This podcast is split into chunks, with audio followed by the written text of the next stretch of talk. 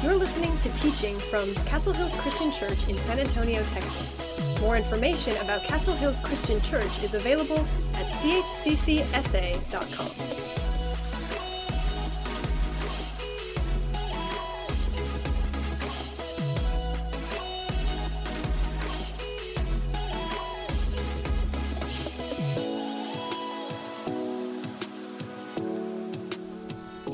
If your kitchen table could talk, what would it say? This right here is my kitchen table, and it's just a simple wood table. a lot of you wouldn't see it as very valuable. Uh, my wife and mother in law refinished it many years ago. And this table has got some black paint at the end from one of the kids' craft projects. It's got some scratches, it, it, it's worn. But this table is very special to us because of all of the memories. And, and I was just wondering if this table could talk, what would it tell you? Would it tell you about all of the homework that has been done at this table? The, school projects, especially the science project where they had to collect all of the bugs, and we had bugs uh, on this poster board on this table. Would it tell you about how recently this has become my wife's uh, desk uh, during COVID 19, how she's had Zoom meetings and how she's graded lots and lots of papers, and how she's uh, had conversations with parents and students and coworkers. Would it talk about all of the craft projects that, that my wife has, has done at this table? Or maybe the puzzles or the, the games that we've played. One of my favorites has always been playing Connect Four uh, with the kids here. Well, would it, would it tell you about the times that we've had life group over at our house and we've gathered around this table and around the kitchen area and, and how we told stories and we would laugh and we would cry and, and we just had sweet fellowship. Would it tell you about all of the prayers that have been said uh, at this table, how we lifted uh, each other up and, and we just talked to God uh, many, many times at this table? Would it tell you about how, especially when, when my kids were small, how we would try to get them to eat something and they wouldn't want to eat, eat it and it was like World War III and it really wasn't a pretty picture in the Morgan household during those times. Would it tell you about all of the different meals that we've had here? Well, one of my favorites is Christmas morning. My, my wife gets up early and she fixes a, a breakfast casserole and French toast and, and bacon and sausage and biscuits and gravy. I mean, food's just everywhere on this table. And, and, and I think about the memories that we've had with our family uh, over the years uh, at Christmas and, and just around this table, especially eating food. And this week we're starting a series that will, will go, uh, that will go on for the next several weeks called The Table. And we're going to be uh, taking some time to look at important meals uh, in the Gospels, especially the book of, of Luke. Uh, if I counted right, I counted about nine meals that involved Jesus. And if Jesus isn't eating a meal, uh, he's talking about food. Uh, in Luke chapter 14, uh, you see the, the parable of the great banquet. In Luke chapter 15, you have the story of the prodigal son, and, and there's a party, there's a feast at the end. In Luke chapter 16, there's a rich man eating and a poor man begging to have crumbs uh, from this rich man's table. And Luke is the only gospel that mentions the Son of Man uh, came eating and drinking. Luke 7:34. In fact, most of the ma- major events in, in Luke is surrounded by a meal. Robert Karris writes in Luke's gospel, Jesus is either going to a meal, at a meal, or coming from a meal. If you have your Bibles, go ahead and turn to Luke chapter 5. We're going to see another meal uh, in this story. Uh, there was a tax collector named uh, Levi or Matthew, and, and Jesus walks by Matthew's uh, tax booth and he says, Come follow me and, and be my disciple. And so Levi gets up and he leaves everything and he follows him. Uh, verse 29 Later, Levi held a banquet uh, in his home with Jesus as the guest of honor and many of Levi's friends, fellow tax collectors, and other, your translation might say, other sinners or other guests ate with him. But the Pharisees and their teachers of religious law complained bitterly to Jesus' disciples. Well, why do you eat and drink with such scum? And Jesus answered them, Healthy people don't need a doctor, sick people do. I've come to call not those who think they are righteous, but those who know they are sinners and need to repent. Jesus invites a tax collector to, to come follow him. And, and we've talked about this before, but tax collectors really was not liked. They, they often cheated people, and, and, and Jews saw them as traitors. They were collecting taxes for the Roman people.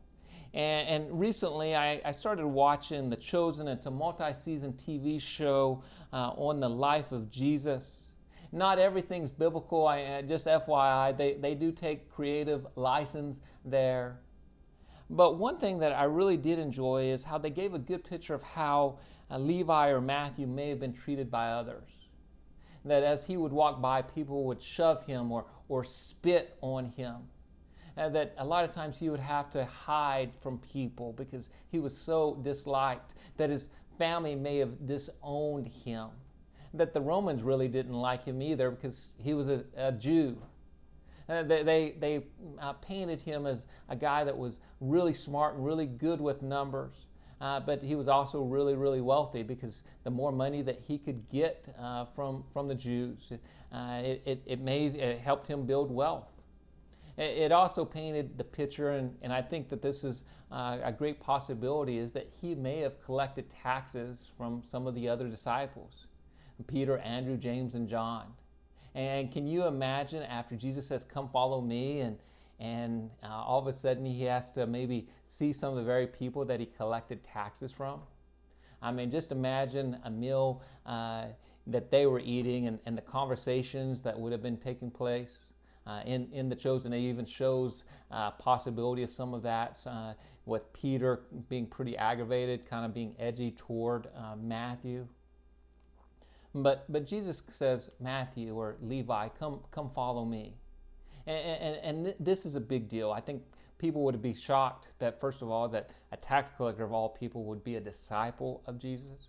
But on top of that, when Jesus uh, calls Matthew uh, and, and Matthew follows him, he can't go back to being a tax collector. Uh, the other fishermen, they could always go back. But, but Matthew, no. Uh, he, he was all in. He had to be fully committed. And so he starts following Jesus, and, and, and then he throws a party. And the party's not the problem, the guest list is the problem. In verse 29, there's a bunch of other tax collectors there, and, and there's others, other sinners at the table. Uh, who were the others? Is it possible that maybe they were prostitutes or outcasts or people in the margins? People who cuss a lot or drink too much or, or maybe smoke marijuana? Maybe there's gamblers and maybe there's a terrorist? People with a criminal record? Can you imagine if that table could talk? The conversations that were being held that night. Many of us would we would be un, uncomfortable, but Jesus embraced people where they were at. He doesn't say, clean up before coming to me. I, I love to make conversation with people, and I, I like to ask uh, about their story, and, and, I, and I just love to, love to learn about their life. And, and oftentimes, I don't tell them I'm a minister up front. I, I just let them talk, and, and it's pretty revealing some of the things that people will tell you. And, and sometimes people will cuss like a sailor in front of me. I've had people tell me how they've cheated uh, the government or cheated someone else. And, then eventually the question comes up hey, what do you do for a living? And, and sometimes I, I say, well, I, I help people, or, or I kind of skirt around it. But eventually I say, well, hey, but what, what does that mean that you help people? Well, I'm a minister. And all of a sudden they kind of get this shocked face. And like, I can't believe I just, I was saying all of those things, or I just told you that. And I said, hey, that's okay. I, I, I'm just like you. I put my pants on just like you do. And, and I would rather you be the real you. And, and I think that's how Jesus is. He, he doesn't expect people to clean up before coming to know Him. Now, once He comes into your heart, He's going to transform you. But people meet, or uh, Jesus meets you where you're at. Now, the Pharisees, uh, they can't believe this. I mean, they're aggravated. They, they can't believe that Jesus would eat with people like that, tax collectors and other sinners. I mean, back then in that culture, who you ate with is who you accepted. In, our culture, it would be like who you would invite to come on vacation with you or who you would invite to come over uh, for Christmas. And, and so they're shocked, but this is Jesus' response. Healthy people don't need a doctor, sick people do. The, the Pharisees are asking Jesus to behave like a doctor, but to avoid sick people. Jesus says, No, I'm, I'm going to spend time with these people. I, am going to love these people. I, I, I'm going to, to embrace these people. He's going to have conversations. And, and Jesus is constantly extending grace to people, and He calls us to do the, do the same thing. We need to be prepared to have conversations with, with people who make us feel uncomfortable, who maybe doesn't act like what we act like. Maybe they say things that make us feel uncomfortable. See, our mission is not to make more religious people who are judgmental and legalistic. Uh, our mission is to make disciples who are filled with love and grace. And, Jesus is our, is our example of that. I mean, he models that uh, for us. I, I, I, want you to just take a few moments and, and, and think about if your kitchen table could talk, what would it say? And, and, and then who are the tax collectors and others in your life that you're building a relationship with? Are, are you inviting people to your table who are on the margins of life, who are the outcasts,